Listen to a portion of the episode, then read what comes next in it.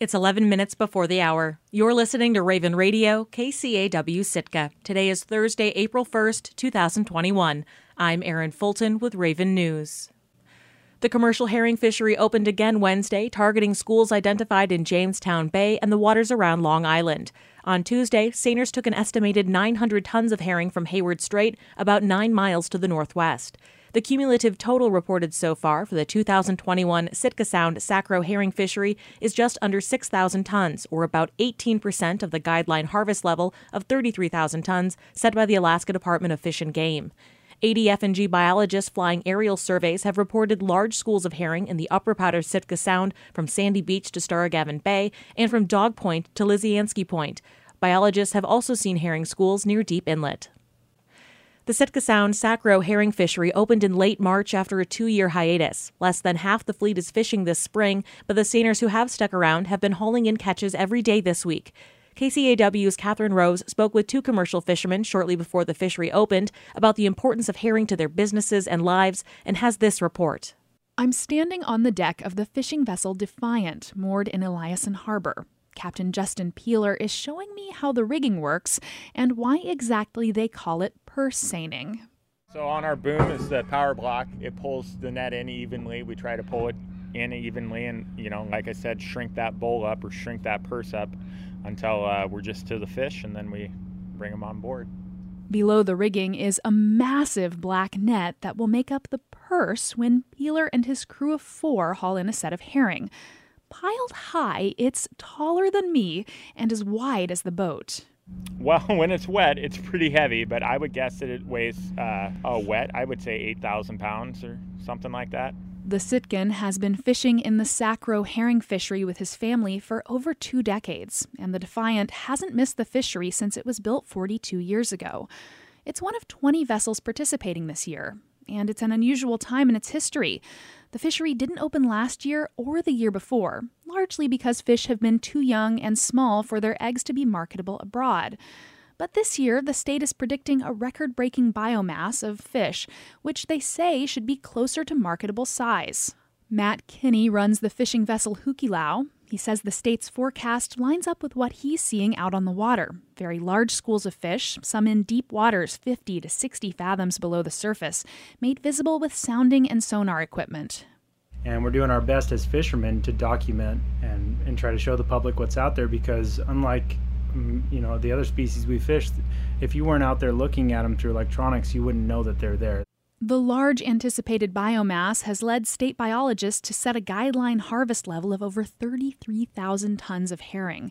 Peeler says the fleet likely won't catch that much. He says the GHL isn't the same as a quota, and they don't have the processing capacity to reach that mark.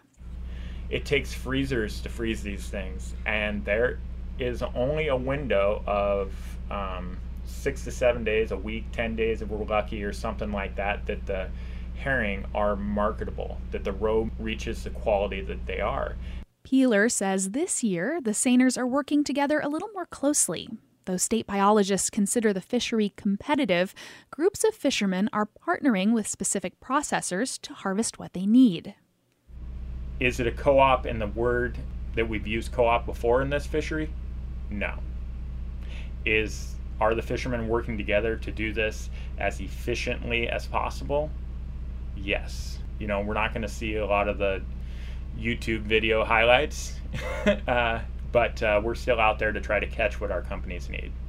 Cooperative or competitive, no herring fishery for two years has been a huge strain on the fleet and Peeler and Kinney's businesses. It's forced me to change my business. It's uh, affected me. You know, sure, I do multiple fisheries in Southeast Alaska, but I bought into the Defiant seven years ago you know, with that comes a big bill. Every fishery counts. I mean, I wouldn't buy this boat just to fish salmon. I wouldn't buy this boat just to fish herring. Permits can be anywhere right now from 190,000 to 250,000 dollars over the past six years. The payments don't go away, you know. So of course we love this fishery, and we kind of based a big plan on it that it's going to be here for a long time. Both Peeler and Kinney participate in other fisheries, and those fisheries have helped their businesses weather the off years for herring.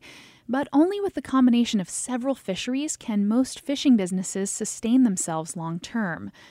State management of the herring fishery has been the subject of ongoing litigation in the courts for over two years now, with the Sitka tribe of Alaska arguing that subsistence harvests of herring roe are not being properly addressed.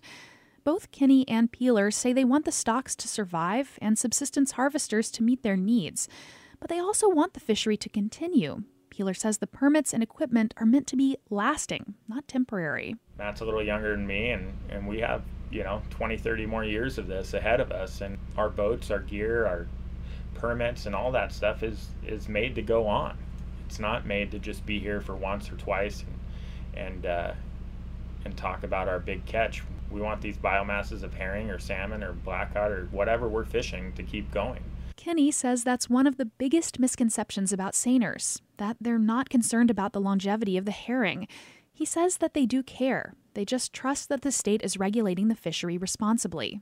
People just feel like we have one thing on the brain, and that's harvesting, harvesting, harvesting, and that's just not the case. You know, we're we're harvesting what we think the stock can handle, and all that is set by Alaska Department of Fish and Game. And it feels like people are undermining science, which is truly the last thing that we have. And biology will determine when the herring fishery ends as well regardless of how much of this year's guideline harvest level of 33,000 tons is landed over the next few days. Once the herring begin to spawn along the coastline of Sitka Sound, it's game over, even for this year's small but determined herring seine fleet. Reporting in Sitka, I'm Catherine Rose. That story was part of a series of stories sharing different perspectives on the commercial herring fishery. You can find previous coverage on our website at kcaw.org and look forward to continuing coverage in the coming weeks. Sitka Senator Bert Stedman is determined not to spend down Alaska's permanent fund to balance the state's budget, even if it means residents won't be seeing a $3,000 dividend this fall. Stedman delivered a legislative update to the Sitka Chamber of Commerce on Wednesday and outlined some of the challenges as legislators balance the realities of a dwindling state savings account against the temporary influx of over $1 billion in federal relief money. KCAW's Robert Woolsey reports. Stedman is a Republican and a conservative, and he has watched in dismay as state government, largely controlled by his party, has failed to address Alaska's systemic financial problems. Apologies for the poor quality of the Zoom audio. As we all understand, we've been running at deficit spending for quite some time, and we've spent down our savings accounts precipitously, well over 10 billion. We've got about a billion left in our main savings account. That savings account is the Constitutional Budget Reserve, or the CBR. Stedman co chairs the Senate Finance Committee and oversees the state operations budget. Last December, Governor Mike Dunleavy, also a Republican, unveiled a budget proposal for the state that would draw the usual 5% from the permanent fund to pay the state's bills, plus another 3 billion to pay out his promised $3,000 dividend. The only problem the governor's not in charge of the budget, legislators like Stedman are. Or, in Stedman's words, he proposes and we dispose. Stedman says a $3,000 dividend is extremely unlikely because it would put Alaska on a slippery slope towards spending the permanent fund itself. We would have a substantial budget deficit and we'd be eroding the permanent fund. And some of us are very concerned that if we erode the permanent fund, earnings reserve portion, that suspendable portion of the, of the permanent fund, uh, we have nowhere else to go. Stedman says that although there's been discussion about tax structure this session, both oil taxes and sales taxes, nothing is likely to move through the legislature this year. Like legislative bodies everywhere in the country, Stedman says he and his colleagues are focused on the influx of cash from the American Rescue Plan, the $1.9 trillion relief bill which President Biden signed into law earlier in March. That amounts to over 1 billion for Alaska, including 359 million for the state's schools. Stedman says there's some flexibility in appropriating this money, and it's occupying a lot of the legislature's attention. Uh, we're looking at breaking it up over two or three years, so we uh, you know, don't, you know, we don't want to waste it. Unlike earlier relief bills, the American Rescue Plan has a longer horizon with a spending deadline at the end of 2024. Where that money will land has yet to be determined. Stedman thinks there will be some for the Alaska Marine Highway and that there might be a way to fold relief funding into SEARHC's new hospital project in Sitka, which could require substantial infrastructure upgrades to accomplish. And he also wants to look at expanding classrooms at Mount Edgecumbe High School, replacing the World War II vintage dorms, and funding an endowment for the school. Stedman sees these projects as a way to balance the expensive roads and bridges that are needed in other regions of the state. But some other things were going to be a tougher sell, namely relief for the visitor industry. Southeast and the Denali Borough are the two hardest hit areas by the two year hiatus in cruising. Stedman didn't go out of his way to raise hopes for relief here, but he would try.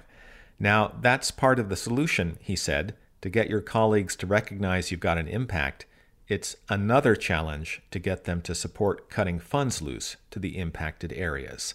Reporting in Sitka, I'm Robert Woolsey. You can find a link to Senator Bert Stedman's entire legislative report to the Sitka Chamber of Commerce on our website, kcaw.org. I'm Erin Fulton, and this has been Raven News.